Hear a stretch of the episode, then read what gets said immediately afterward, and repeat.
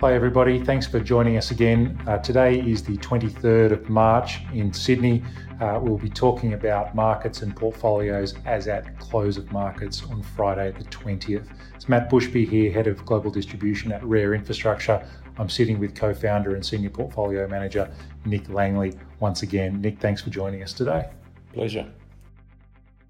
Last week saw another 10.5% fall in global equity markets the infrastructure indices were down somewhere between 11.5 and 13%, depending on which index you're looking at. Uh, Rare's value portfolio was down 8%, and the income portfolio down 7%.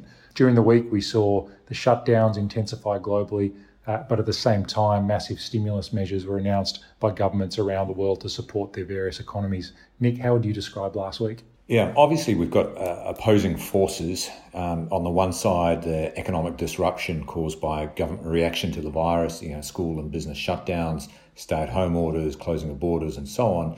On the other side, fiscal and monetary stimulus, which you know, frankly, are, are changing daily, and so that's causing uh, parts of the portfolio to move really on a, on a regional basis, uh, and that's you know something that will come through in the numbers. There's a few things that are quite interesting, though, uh, you know, and just in terms of what's changing in our view. You know, we now have uh, views coming through in the market of, of the level of economic damage, let's say, that might be done. Uh, you know, one of the forecasters is expecting a 20% decline in GDP in the US in, in second quarter. Um, you know, and to put that in perspective, first quarter of 2009, so height of the GFC, uh, had a decline in, in, GDP of about 24%. So big numbers coming through there. Uh, in the US, uh, you know, jobless claims have been running at about 200,000 people a week. Um, last week was a million. Um, this week is forecast to be 3 million. So this is having a significant economic impact.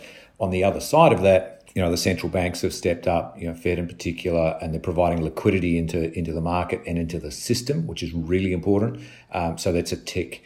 Um, the governments are coming through with their fiscal packages now, and that's really a question of, you know, are they scalable? Do they get cash into the hands of households, and how are they supporting SMEs in particular as the major employers in uh, in various economies?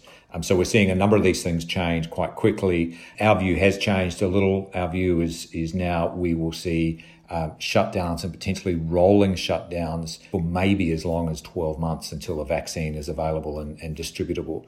Uh, and so we are going to see greater economic damage, which means all of these um, programs, both on the fiscal side and on the monetary side, may need to be scaled up over time. Turning to infrastructure now, last week it, seems to me that we saw a greater dispersion amongst some of the, the sectors and even companies within those sectors uh, than we saw over the previous couple of weeks since this sell down has started. You know, for example, European airports were actually up for the week, as were uh, UK and, and some European utilities.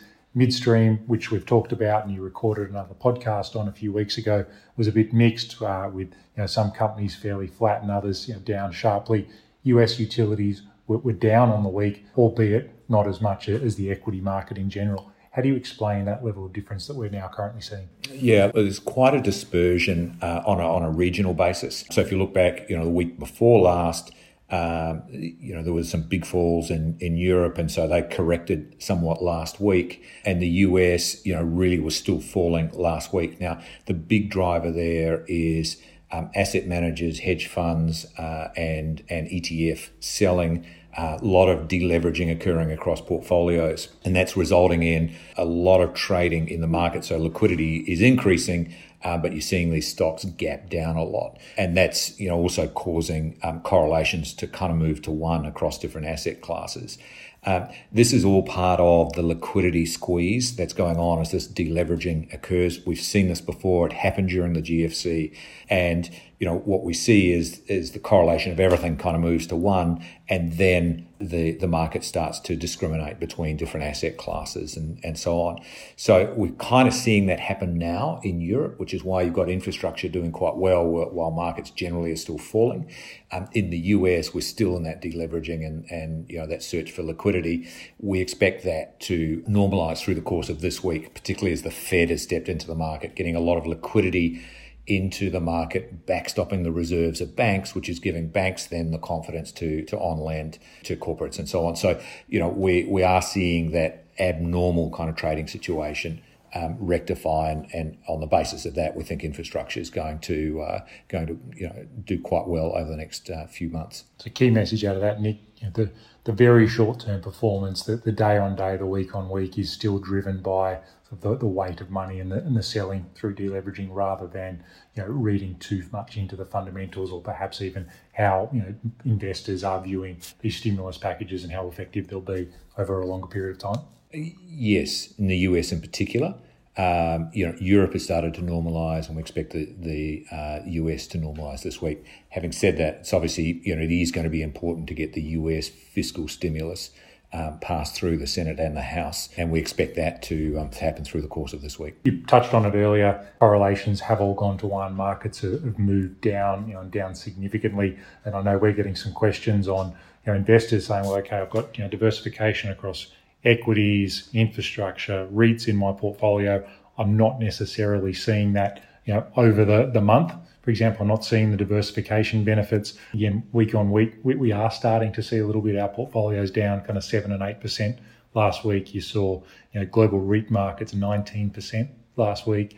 Uh, Australian A REITs down 27% on the week. Um, you know, can you can you draw any I guess, comments out on the those sorts of moves? Generally, we start we see correlations all move in the in the same direction, and that's you know normal for these sorts of events. I think where the market's getting to on the on the the REIT side is they are very nervous about the impact on the real economy of these you know, shutdown school and, and business shutdowns, the stay at home orders, and, and so on and the impact that that will have on on small and medium sized enterprises, um, you know, particularly small shops and so on. And so, you know, the REIT sector could well take some lasting damage through the economic impact, and and you know, investors are starting to focus that. So, if they've got to sell things in their portfolio, as they're looking at, at areas to sell, they're kind of going through a triage process.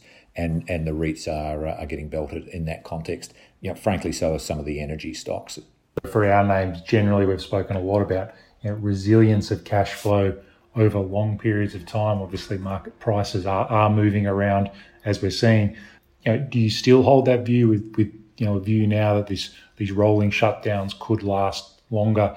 You know, are we are we factoring that in to our modelling? How are we viewing the credit worthiness of, of companies? You know, I guess in short, what's what's the team doing? Um, you know, to look at all of our assumptions and, and make changes in that regard. The short answer is you know we're comfortable with the with the positions in the portfolio. It's listen, it's predominantly utility exposures. Uh, they don't have you know GDP exposure over over the medium and longer term, uh, and they are essential services. So you know we expect them to continue to get paid, um, and and they're a core part of SME expenditure. And governments are supporting SMEs wherever they can. So you know utility bills are going to get paid. You know, if not, that cost gets socialised anyway. So those companies are fine from a team perspective, you know, the first order of business is always to look at the liquidity profile, the debt profile, the refinancings, the covenants of the of the companies as we go through these liquidity squeezes. Um, so that was completed last week. Uh, went through all of our companies and and you know, understand exactly where they're at. Been in touch with most of the companies themselves. Uh, they've all got uh, revolvers that they can draw on to cover refinancings for at least this year and next year. And that gives us confidence that the companies have got enough liquidity to last through, you know, potential disruptions in markets, which, you know, frankly, we expect to be um, sorted by the middle of the year anyway. So from that perspective, you know, we're, we're confident in uh, the debt profile and liquidity profile of the companies in the portfolio. We're comfortable with uh, the cash flows, particularly on the on the utility side. You know, there is work continuing to be done on some of the economically sensitive stocks, and you know, this the impact on those stocks does depend on how the pandemic unfolds and, and the reaction of governments and so on.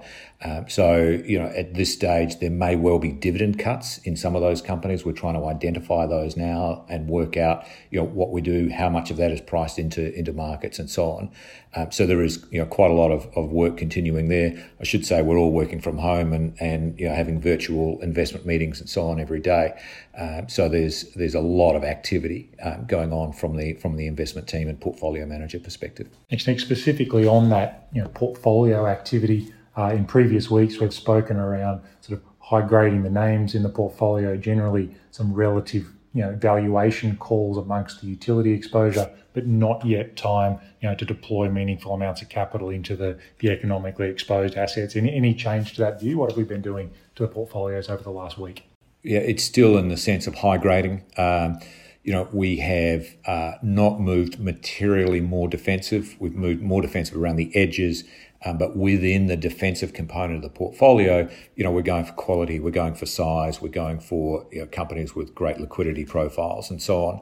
Um, we are, you know, still uh, quite some time away from being in a position where we feel comfortable to to add cyclicality to the to the portfolio.